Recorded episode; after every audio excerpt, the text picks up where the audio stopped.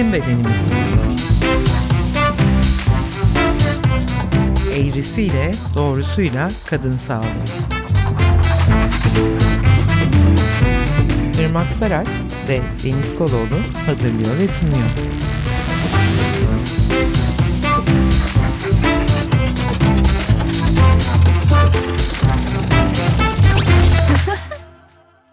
Bizim Bedenimiz Podcast serisinin 9. bölümünden herkese merhaba. Ben Deniz Koloğlu. Ben Irmak Saraç. Ee, efendim bugünkü konumuz kadının cinsel anatomisi.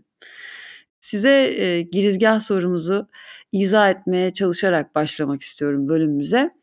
Öncelikle biz neden kadının cinsel anatomisini konuşmak istiyoruz? Kadının cinsel sağlığını ve eğrisiyle doğrusuyla masaya koymak isterken e, Irmak kısaca bir buna göz kırparsan bu soruya gerisini ben getireceğim. O çetrefilli sorumla başlamak istiyorum. Şöyle diyebiliriz. Bir dişi ve erkek bedeni yan yana koyduğumuz zaman aslında iç organlarımızın hemen hemen tamamı birbirine eş. Yani karaciğer ikimizde de var, akciğer ikimizde de var.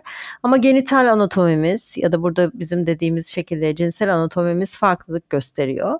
İşte erkeklerde dışarıda penis, e, halk arasında torba dediğimiz tıbbi olarak skrotum dediğimiz yapılar varken kadında dışarıdan baktığımızda vulvamız var ki bunun içerisine işte büyük ve küçük dudaklar, vajina girişi, mons dediğimiz kıllı kesim mi koyabiliriz. İçeriye doğru girdikçe vajina ve iç genital organ dediğimiz rahim, tüpler ve yumurtalıklar var ki bunlar erkeklerde yok.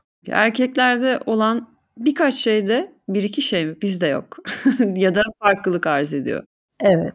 Mesela prostat kadınlarda da var ama erkeklerde daha çok problem oluşturuyor galiba değil mi ilerleyen yaşlarda? Yani prostatın kadınlarda olup olmadığı tam olarak ispat edilmemiş ama böyle prostata ait böyle artıklar gibi nitelendirilecek böyle vajinanın üst duvarına komşu e, yapı benzeri şeyler gösterilmiş ama tam olarak ispat edilmemiş. Şöyle ki normalde prostat bezinin salgıladığı bir sıvı var erkeklerde ve kadınlarda aslında ne orgazm sırasında eğer bir salgı oluyorsa gösterilmemiş, idrarda bu sıvı gösterilmemiş. Dolayısıyla burası birazcık muğlak anatomik olarak diyeyim. Anladım.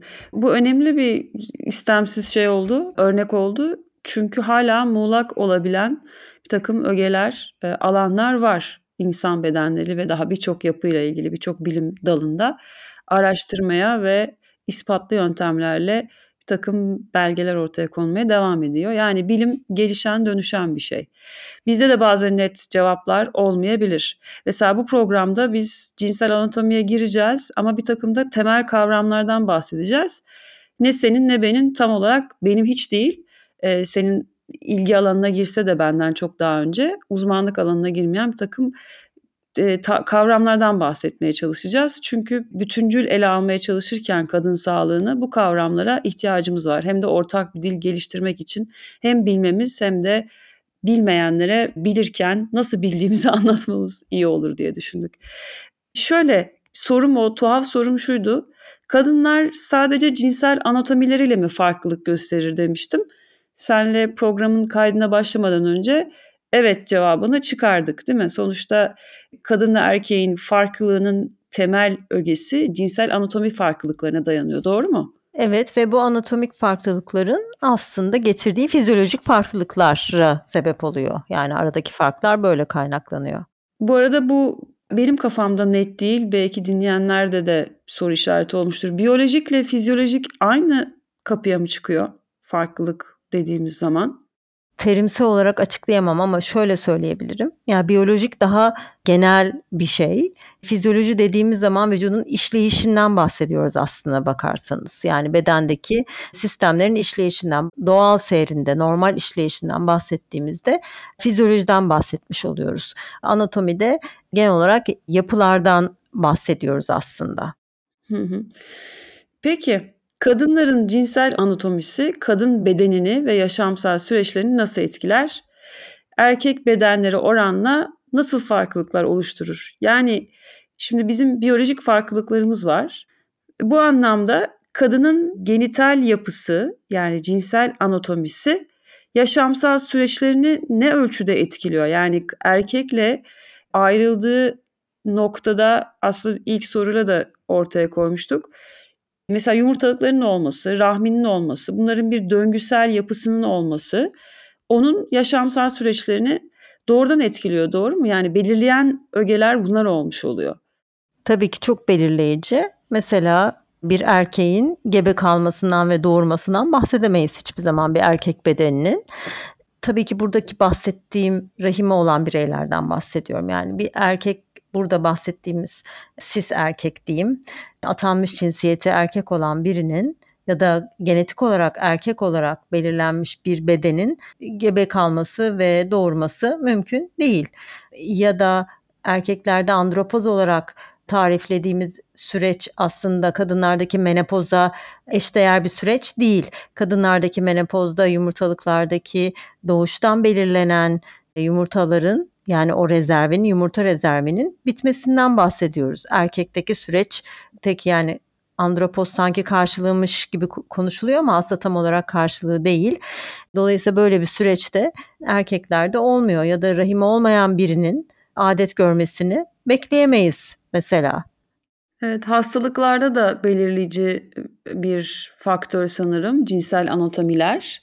İşte biraz önce bahsettiğimiz mesela prostat kanseri riski erkekler için, meme kanseri riski, riski kadınlar için konuşuluyor. Bir de daha yine ilerleyen programlarda konuştuğumuz şeyler aslında yine toplumsal cinsiyet eşitsizliğinin doğurduğu bazı görmezden gelinen gerçekler. Bazı hastalıkların mesela kalp krizi riskinin daha çok erkeklere e, yakıştırılması doğru tabir bu olmayabilir. Sen bir doktor, hekim olarak düzelt lütfen yanlışsa.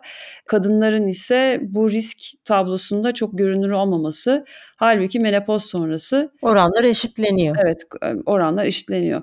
Yani çok zor olanlar ama biyolojik olarak kadın ve erkeğin bu ikicil yapının birbirinden farklı olduğunu ve bu farklılığın da cinsel anatomi kaynaklı olduğunu söyleyerek başlayabiliriz sanırım bu bölümümüze. Ne dersin?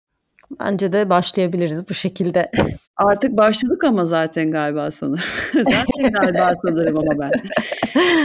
Şimdi biraz deneyimsel ilerlemek gerekirse bir hekim olarak, bir kadın doğum uzmanı olarak, operatör doktor olarak muayene kısmından bahsedeceğim.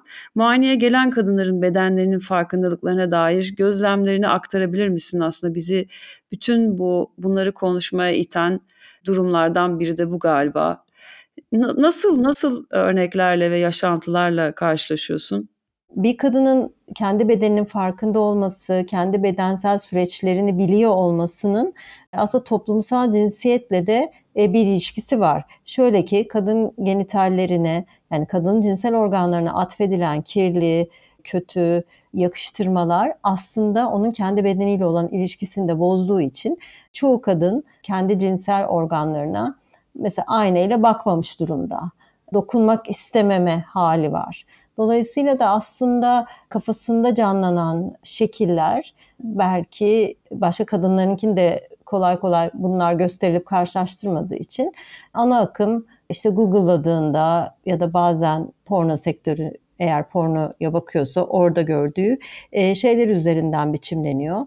Dolayısıyla da aslında burada bunu görüyorum. Yani bu bedensel farkındalığın, kendi bedenine yabancı olmanın en çarpıcı şeyi hiç genital bölgesine dokunmak istememek, bakmak istememek olarak görüyorum. Ee, onun dışında adetle ilgili ya da regli diğer e, yaygın kullanılan ismiyle buradaki süreçlerde de mesela adet kanının da kirli olarak atfedilmesi nedeniyle mesela az kanamak bir kadın için çok kabul edilmez oluyor çok kanamak çok iyi, çok temizleyici bir şey olarak görülebiliyor. Bu, bununla da çok sık karşılaşıyorum. İlk aklıma gelenler bunlar ya da tabii ki kendi genital yani kendi bedenine yabancı olması ve de bu konudaki varyasyonların daha doğrusu çeşitliliğin çok olduğunu bilmemesi kendi vulvasının diyeyim negatif olarak algılanmasına sebep oluyor. Yani işte dudakçıklarını çok büyük buluyor, rengini beğenmiyor, e, gibi gibi şeyler. Oysa ki çok varyasyonu olan bir bölge. Çeşit çeşit çok çeşit var ve bir normali yok. Ama kolaylıkla e, biraz daha atfedilen şeylerden dolayı kötü, çirkin olarak kabul edilebiliyor. Halbuki kadınların bedensel deneyimlerinin ortaklığını ve bedensel biçimlerinin farklılığını bilmek onları epey güçlendirecek, hepimizi çok güçlendirecek.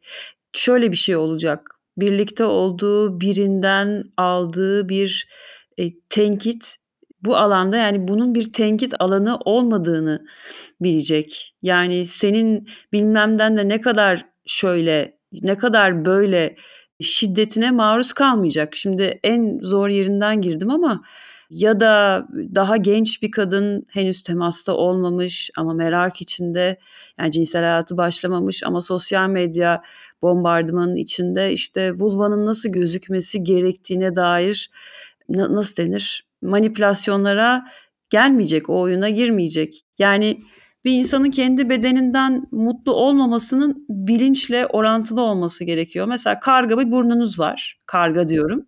Özellikle söylüyorum çünkü birileri karga diyor ona.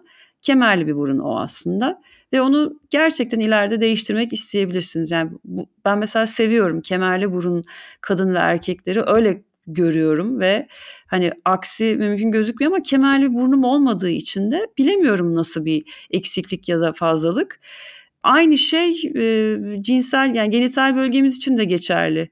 Gerçekten kendi tercihlerimizle şekilleniyor olması lazım herhalde ki hep estetik cerrahi her türlü kafamda bir soru işareti olacaktır. Tıbbi bir ihtiyaç yoksa çok göreceli bir durum.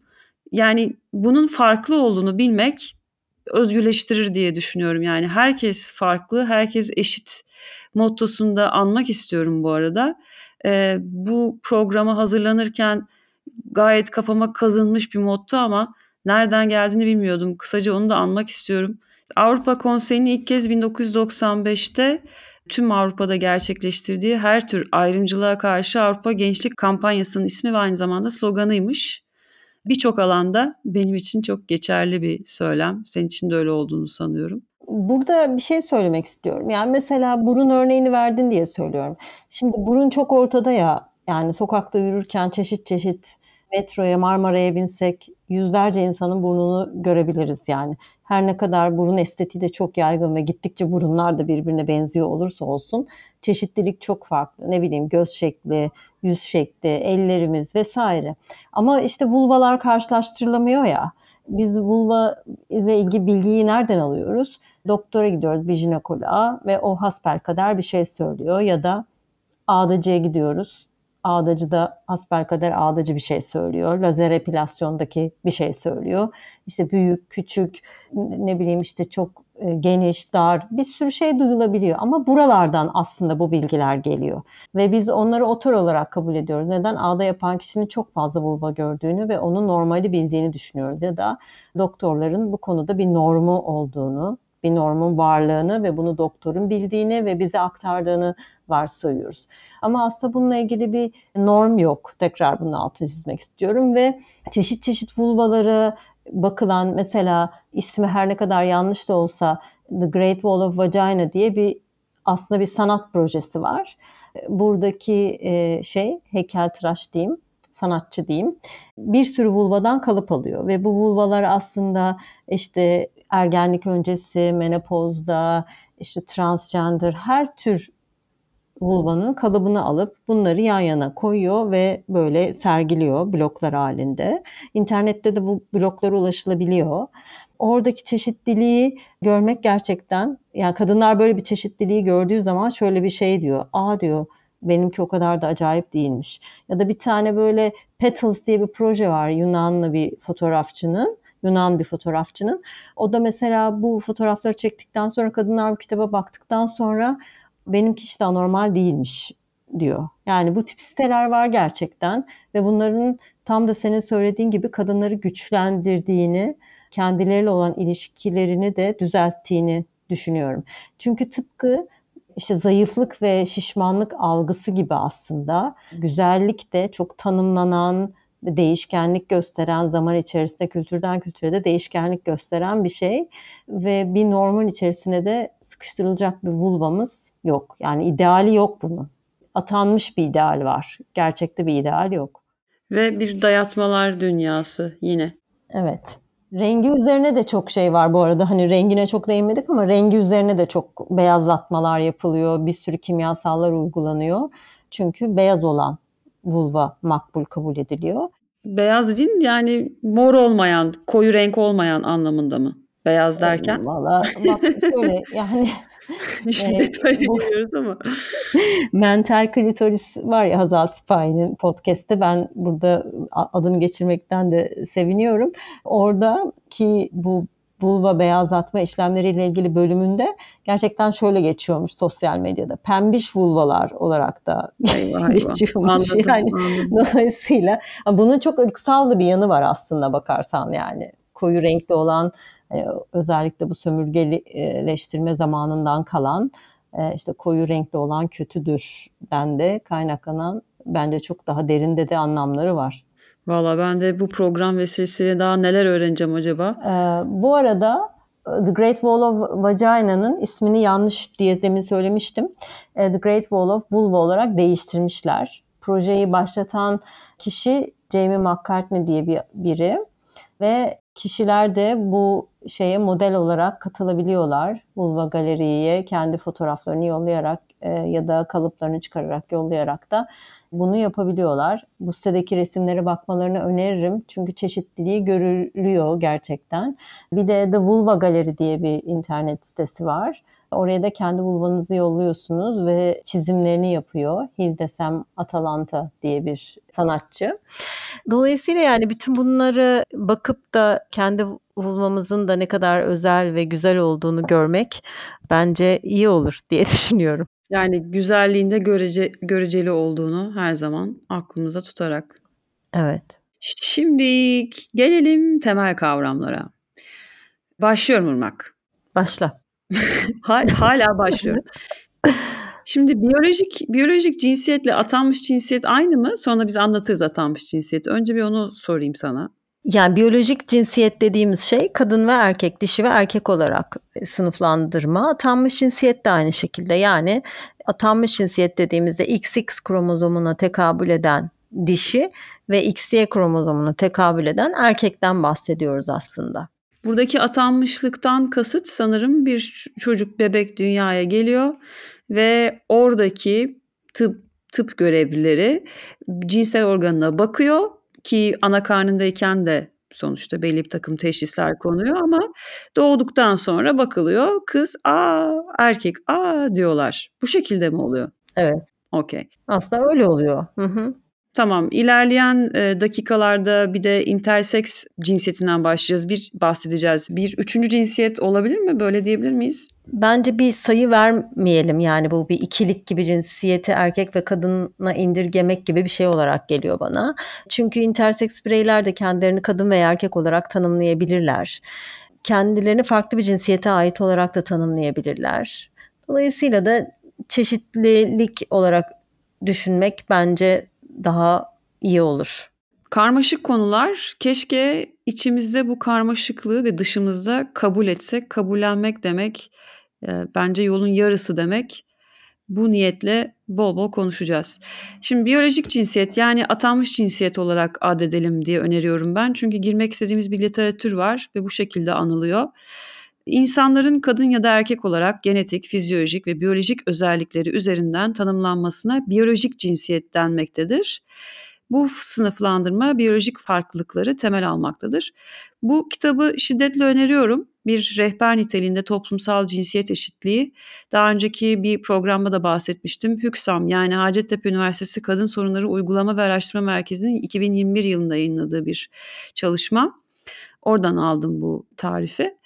Evet, atanmış cinsiyet. Şimdi biz cis kadın ya da cis kadın yani cisseksüel tarifini kullanmıştık programımızı anlatmaya çalışırken cis kadınlar ve kendini kadın hissedenler demiştik. Yani biz kadın sağlığını konu alan bir podcast yapma niyetiyle kolları sıvadık ve konuyu sınırlandırmak zorunda kaldığımız için cis kadın diyoruz diye ben düşünüyorum. Şimdi ırmağa topu atacağım ama öncelikle bütün bunlara girmeden tartışmalı kavramlar bunlar. Feminist ortamda da, LGBTİ artı ortamında da, tıp literatüründe de bazı muğlak hala tartışmaya açık ama uzlaşılmaya çalışılan fraksiyonlar içinde bir takım kavramlar var. Mesela cis kadın onlardan biri.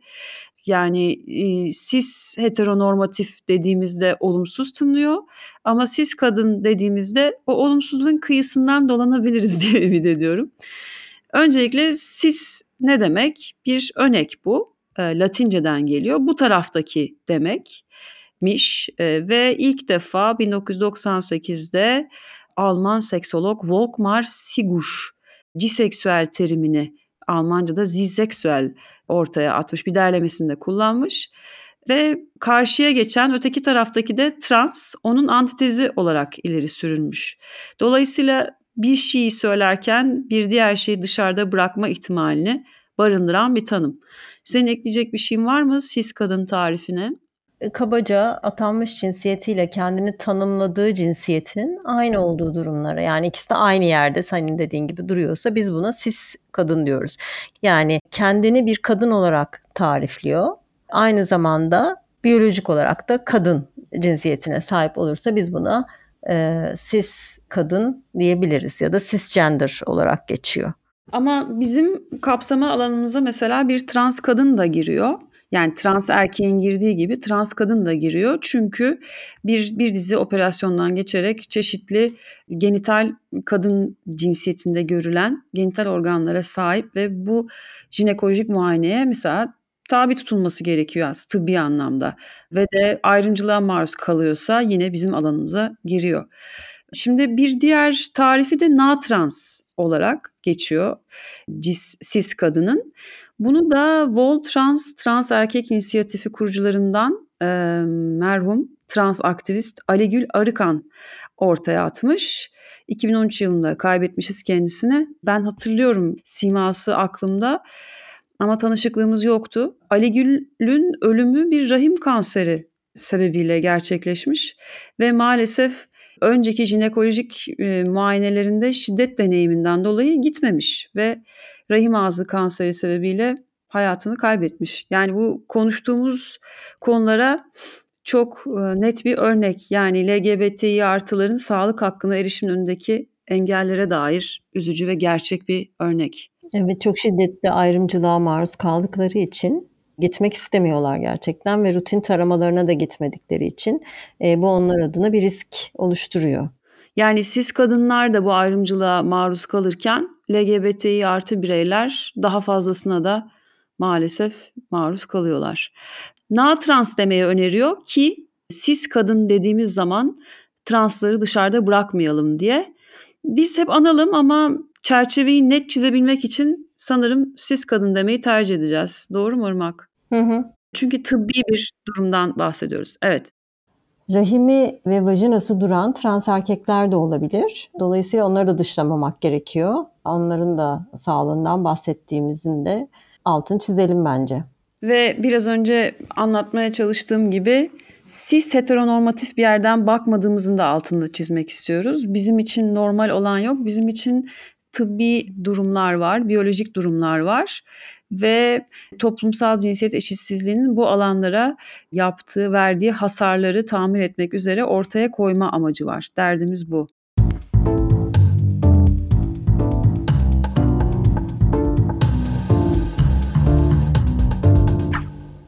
Peki cinsel yönelimden bahsedelim biraz da istersen. Önce dedik ki bir atanmış cinsiyet var. Yani bir biyolojik cinsiyet var. Bir cinsel kimlikten, cinsiyet kimliğinden bahsettik. Yani kişinin kendini nasıl tanımladığından bahsettik. Bir de arzuya bakabiliriz. Yani kişi kimi arzuluyor? Buna da cinsel yönelim diyoruz aslında. Kimi arzuladığına da cinsel yönelim diyoruz. Şunun altını çizmek çok önemli. Burada da toplumsal cinsiyet normları aslında pek çok durumda olduğu gibi bu durumda da hem kafa karışıklığına hem de etiketlemeye devam ediyor aslında. Bir kişiye baktığımız zaman biz e, o kişinin cinsel yönelimini anlayamayız aslında.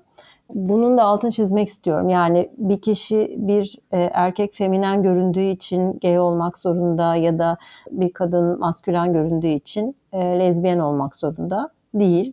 Bir kişi transgender olabilir ama aynı zamanda kendini tanımladığı cinsiyete karşı da arzu duyabilir. Örnek cinsel yönelim verirsek belki çünkü bende hala hatlar karışıyor. Cinsel yönelim, yönelim evet net ama cinsel kimlik e, neydi cinsiyet kimliği falan filan gibi daha da bir sürü dağlanıp budaklanan alanlar var. Kaybolabiliyorum. Cinsel yönelime örnek mesela heteroseksüel, heteroseksüel olmak, lezbiyen olmak, gay olmak, biseksüel olmak. Bunları örnek verebiliriz değil mi? Heteroseksüel ne demek? Bir kadının karşı cinsinden yani erkek erkekten hoşlanması. Lezbiyen aslında lezbiyenler için de gay denebilir ama bir şekilde dile böyle yerleşmiş. İşte gay kadınlar, gay erkekler diyelim. Erkeklerin erkeklerden hoşlanması. Biseksüel de bir kadının bir gün erkekten bir gün adamdan hoşlanması gibi yönelim biçimleri belli bir kişiye karşı süre gelen duygusal, romantik ve veya cinsel çekimi ifade ediyormuş. Sen demiştin arzu çok kilit bir tarif zaten. Bu noktada bir belki link olarak veririz. Birikti bir bahsettiğimiz konular. Kaos GL'nin kolaylaştırıcı kılavuzu var. Şiddetle öneriyorum onu da. 2021 tarihli. Bunlara dair bir küçük sözlük hazırlamış bence yerinde yani yerinden bakmamız gereken bir yerden e, derlenmiş ifadeler. Peki cinsel kimlik, cinsiyet kimliği, LGBTİQ artının açılımı falan biraz da bunlara girelim derim. Mesela cinsel kimlik biraz önce andın sen e, ya da cinsiyet kimliğini mi anmıştın? Bak bu ikisini hep karıştırıyorum bu 2-3 yaşında 3 yaşından itibaren falan aslında bu kimlik e, belirleniyor. Yani birine sorduğunda sen bir çocuğa sorduğunda kendini bir kız çocuğu ya da erkek çocuğu olarak tarif edebilir aslında. Kendi kimliğini söyleyebilir. Kendini tariflediğin kimlik aslında senin cinsiyet kimliğin oluyor. Yani sen kendini kadın olarak mı tarifliyorsun, erkek olarak mı tarifliyorsun? Tabii buralar hep en başından beri söylediğimiz ikili cinsiyet sistemine çok sıkıştırılmış durumda ve artık günümüzde cinsiyetin daha akışkan ve ikiliğin çok daha dışında çok daha yaygın çeşitlilik gösterdiğini e, biliyoruz. Ama genel anlamda eğer bu ikili cinsiyet sistemini baz alırsak kişi kendini nasıl tarif ediyor? Cinsiyetini neye göre tarif ediyor? İşte buna cinsiyet kimliği diyoruz. Yine Kaos GL'nin kolaylaştırıcı kılavuzundan bir alıntı yapmak istiyorum izinle. Kişinin duygusal, romantik ve cinsel çekim hissettiği kişilerle ilgili kendisini nasıl tanımladığıdır cinsel kimlik. Cinsel kimlik aynı zamanda kişilerin kendilerini bir cinsel yönelimle tanımladığında veya tanımlamadığında da herhangi bir cinsel yönelimle tanımlamamayı uygun bulduğunda kullanılan cinsel yönelim kimliği olarak da bilinir. Bunlar iç içe ama karıştırmaması gereken tanımlar. Yani kime neye göre bir şeyi doğru kullanmak istediğimizde yoksa bunu karıştırdığınız zaman bir şeyler ölmüyor ya da dirilmiyor. Cinsel kimlik, cinsel davranış ve cinsel yönelim işte bundan bahsediyordum. Bunlar bağlantılı olsa da birbirinden ayrılan kavramlar. Bir de hep bahsi geçen çoğumuzun bildiği ama bilmediğini de varsaydığımız dinleyicilerimiz için LGBTİQ artı kısaltmasının açılımını burada bir telaffuz etmek istiyoruz. Lezbiyen, gay, biseksüel, trans veya transseksüel ve interseks. Şimdi buna bir de ek olarak queer yani kendini kadın veya erkek kimliklerinin cinsiyet, cinsiyet e, kimliklerinin dışında tanımlayan kişilere kullanılan tarif queer. Bunun da daha devamının olabileceğine istinaden de artı işaretiyle LGBTİQ artı tarifi var. Biz LGBTİ artı diyoruz. Yani bu queerleri dışladığımız için değil ama sonu olmuyor ve dilimiz buna alışmış. O yüzden mesela Kaos GL de LGBTİ diyor. Ne bileyim ben. Yani dediğimiz gibi şeyi anmak istiyorum. Yani çok kişisel bir deneyim Irmak ama bilmiyorum sen nasıl yaşıyorsun. Bu aynısı feminist camia için de geçerlidir. Bu tanımları doğru kullanıp kullanmama tedirginliği bende var açıkçası. Bende de çok var. Politik doğruculuk. ee, bu tedirginlik bana ait değilmiş. Şimdi senle konuşuyoruz burada yüksek sesle düşünüyorum aslında. Sen de katıldın. Bir şey yanlış söyleyeceğim tedirginliği bana lapsusa da sebep oluyor. Söylemek istemediğim bir şey de söylüyorum. İşte gay lezbiyen de hiç ayırmak istemiyorken bir bakıyorum onlar deyip bir konuya giriyorum. Yani e, bu tedirginliği atmakta fayda var. Yanlış yapmaktan korkmayalım derim. Bizim konumuzdaki insanlardan bahsetmiyorum tabii. Bizim önümüzde bir takım kaynaklar ve derleyip karşınıza öyle çıkmaya çalışıyoruz. Ama yani gerçekten ölüm olmamalı. bir, bir, bir diyalog ölmemeli yani biz bunları yanlış ya da farklı belki muğlak alanlarda kullandığımız zaman diye buraya bir niyet e, kurdelası bırakıyorum. Umarım kim yani sürçülisan edersek, ettiysek affola demek istiyorum. Bilmiyorum buna ekleyecek bir şeyin var mı? Evet o tedirginlik bende de var dedin ve başka bir şey daha eklemek ister misin? Yok dikkat etmeye çalışıyorum ben de. Günlük hayatımda da yani sonuçta trans bireylerle de karşı karşıya geliyorum muayeneye geldiklerinde de. Orada da gerçekten karşımdakini de incitmemek adına e, tedirgin ve dikkatli oluyorum ve de özür dileyerek soruyorum bazı şeyleri. Yani eğer yanlış bir şey söylüyorsam düzeltmelerini rica ederek konuşuyorum. Bence hassas olmak iyi. Hata yaparsak özür dilemek önemli. Çünkü herkes için aslında bu dil de yeni. Yeni bir dil kuruyoruz, yeni bir dil öğreniyoruz ve o yüzden de tedirgin olmamız normal ee, ama iyi niyetimizi de herkesin göreceğinden eminim aslında. Evet bir öz eleştiri yapmak gerekirse de o ayrımcılık o kadar hücrelerimize işlemiş oluyor ki her gün an be an onu güncellemek ve sanırım burada bir ayrımcılık yaptım diyerek kendimize çuvaldızı batırmak ve o farkındalığı yitirmemek gerekiyor. Ben kendi adıma bu konudaki maceram çok daha başında diyebilirim. Yani bir sürçülisan olur ayrı konu ama bir yandan da o içimde benim bile haberimin olmadığı ayrımcılık bazen dilime vurabiliyor. Orada da lütfen eleştirilerinizi esirgemeyiniz. Şimdi bir cinsel varoluş olarak trans tanımına bir el atalım derim. Trans kadın, trans erkek ve senin doktor olarak da alanlarına giren konular ama daha önce de andığımız üzere tıp literatüründe maalesef hiç yer verilmeyen tıp eğitiminde daha doğrusu durumlar. Ne demek trans kadın, trans erkek? Diyelim ki biyolojik cinsiyeti kadın ama kendini nasıl tarif ediyor, kendi cinsiyetini nasıl tarif ediyor, erkek olarak tarif ediyor. O zaman biz buna trans erkek diyoruz. Ya da tam tersi biyolojik cinsiyeti ya da atanmış cinsiyeti erkek e, ama kendini kadın olarak tarif ediyorsa buna da trans kadın diyoruz. Kendini kadın ya da erkek olarak yani atanmış cinsiyetinin karşıdan farklı olarak tanımlamaya başladıktan sonraki süreç içerisinde bir dönüşüm sürecine girebilir kişi ya da girmeyebilir. Yani hormon ilaçları kullanabilir ya da kullanmayabilir. Bir, bir takım cerrahiler geçirebilir ya da geçirmeyebilir. Aslında kimlik değişimi için Türkiye'de de bir takım cerrahiler, hormon tedavileri gerekiyor. Ama mesela bildiğim kadarıyla İskoçya'da sadece beyana beyanla birlikte kimliğini değiştirebiliyor kişi.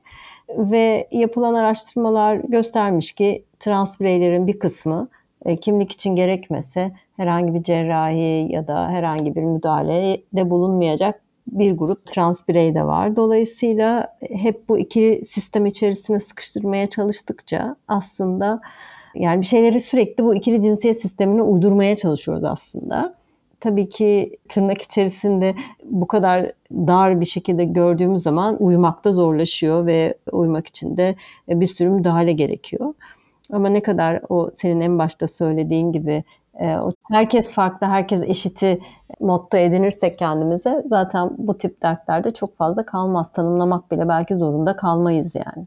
Burada bahsettiğin cinsiyet uyum operasyonlarının dayatılması bu cis normatif düşünceden kaynaklanan çok üzücü gerçekten. Çeşitli belgesellerde de bize bilgi olarak ulaşıyor. Eğer etrafınızda yoksa belki o şekilde öğrenmişsinizdir trans bireyler asla e, trans bir erkek önceki cinsiyetine ait organlarını aldırmak, almak zorunda değil. Hormon tedavisi görüyordur ama bir yandan da bu e, alma operasyonuna ne diyorduk Irmak? Doktor olarak soruyorum. Ektomi. bir şey ektomi. tamam neyse organ onu alma hali. Transseksüellik ise e, daha çok trans sözcüğünün aksine transseksüel şemsiye bir terim değilmiş daha çok tıp insanlarının tercih ettiği bir eski terimmiş. Irmak sen o tıp insanlarından mısın? Sanırım. Ya çok yani şöyle söyleyeyim ben tıp öğrencisi olduğum dönemde trans kabaca hani transgender diye tarif ettiğimiz bir tanım yoktu aslında. Gerçekten şöyle şeyler vardı. İşte kıyafetlerinde eğer atıyorum sadece giyim kuşamla bunu fark ediyorsa adına başka bir şey deniyordu. İşte yok hormon alıyorsa başka bir şey deniyordu. Ee, ama transseksüellik transgender'dan önceki bir kavram aslında. Transseksüel olarak tarif etmek. Şimdi e, genel olarak transgender diyoruz. Bu uyum operasyonları ile ilgili de bir şey daha söylemek istiyorum. Aslında şimdi tabii ki Türkiye'deki kimlikler de standartlaştı. Eskiden pembe ve mavi kimliklerimiz vardı biliyor hatırlarsınız. Orada da aslında üreme üzerinden kurgulanıyor. Yani mesela bir trans erkek erkek kimliği alabilmesi için mutlaka rahimini aldırmış olması gerekiyor. Yani herhangi bir şekilde üreme yeteneğinin olmaması gerekiyor. Oysa ki dünyada artık mesela şöyle şeylere bakılıyor. Türkiye'de yok ama diyelim ki bir trans kadın ve testislerini de aldırmadan önce e, bir eğer bunu istiyorsa tabii ki e, mesela yumurta dondurma ya da işte sperm dondurma işlemleri gündeme geliyor. Bunlar konuşuluyor ki bunlar çok büyük haklar. Neden yani bu insanlar üremesin tırnak içerisinde yaklaşımı olsun ki. Ama bizde henüz daha bu noktadan çok uzaktayız. Bu, bu açıdan bakmamıştım. Bu arada bir dipnot trans olması bir bireyin eşcinsel olması anlamına gelmek zorunda değil. Şimdi bir de intersex tanımı var. Türkçe'de er dişi olarak da anılıyor.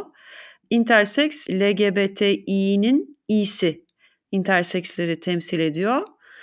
İnterseksüellik hem erkeksi hem de kadınsı cinsiyet özelliklerine sahip olan insanların durumunu belirtir. Biyolojik bir durumdur. Doğru mu Irmak? Şöyle ki üreme organları bazen hem erkek e, erkeğe ait hem dişiye ait üreme organlarını içerebilirler.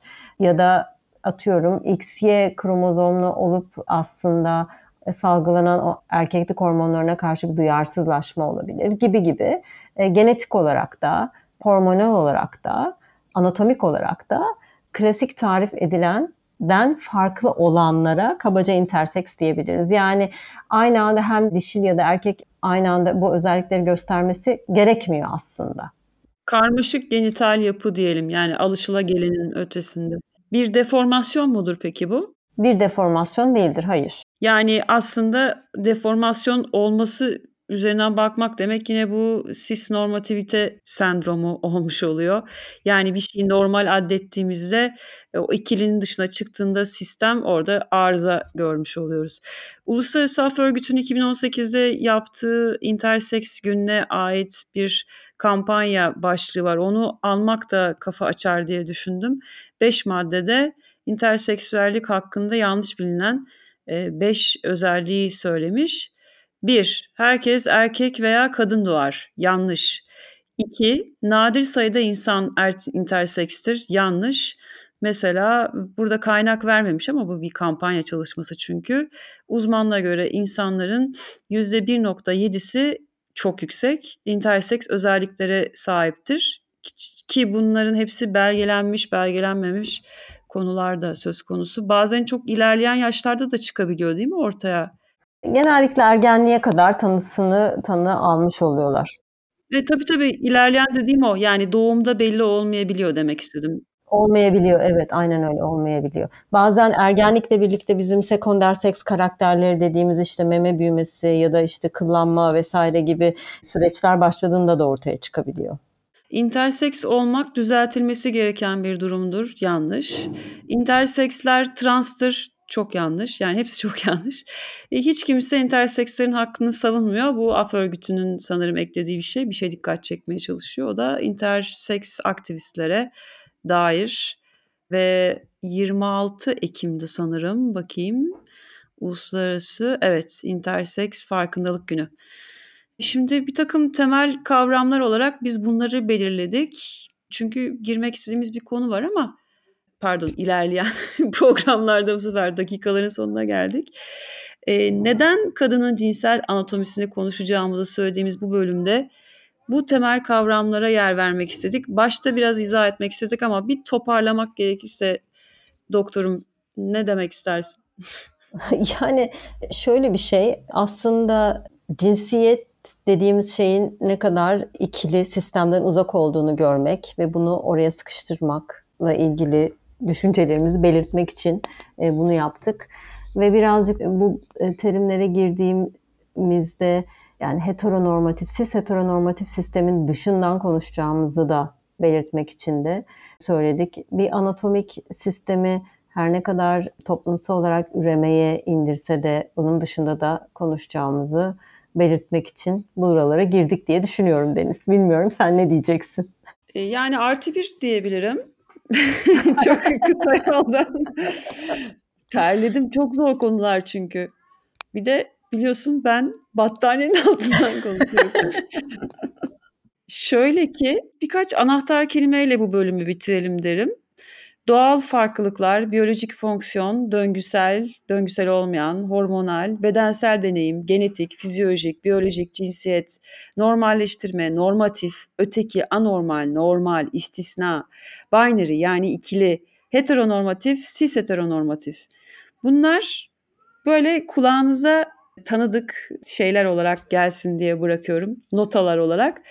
Bir de cis heteronormatif deyip duruyoruz ya da cis normatif diyoruz. Bunun bir kelime anlamını da biz burada bir türetirsek ne kadar güzel olur. Nasıl tarif edelim sence? Yani Türkçeleştirmek istersek biz bu podcast vasıtasıyla ne desek? Cis heteronormatif, cis normatif. Yani ikili sistemi dayatan zihniyet diyebilir miyiz? Evet. Yani normal olarak kabul ettiği şey atanmış cinsiyette cinsiyet kimliğinin aynı olarak kabulü norm, olarak kabul edilen şey bu. Yani atanmış cinsiyeti kadınsa kadın, erkekse erkek. Zaten intersex burada hiç yok. Ee, ikincisi e, het, e, heteroseksüellik normal. Yani bir kadınla bir erkeğin cinselliğini sadece normal olarak kabul etmesi.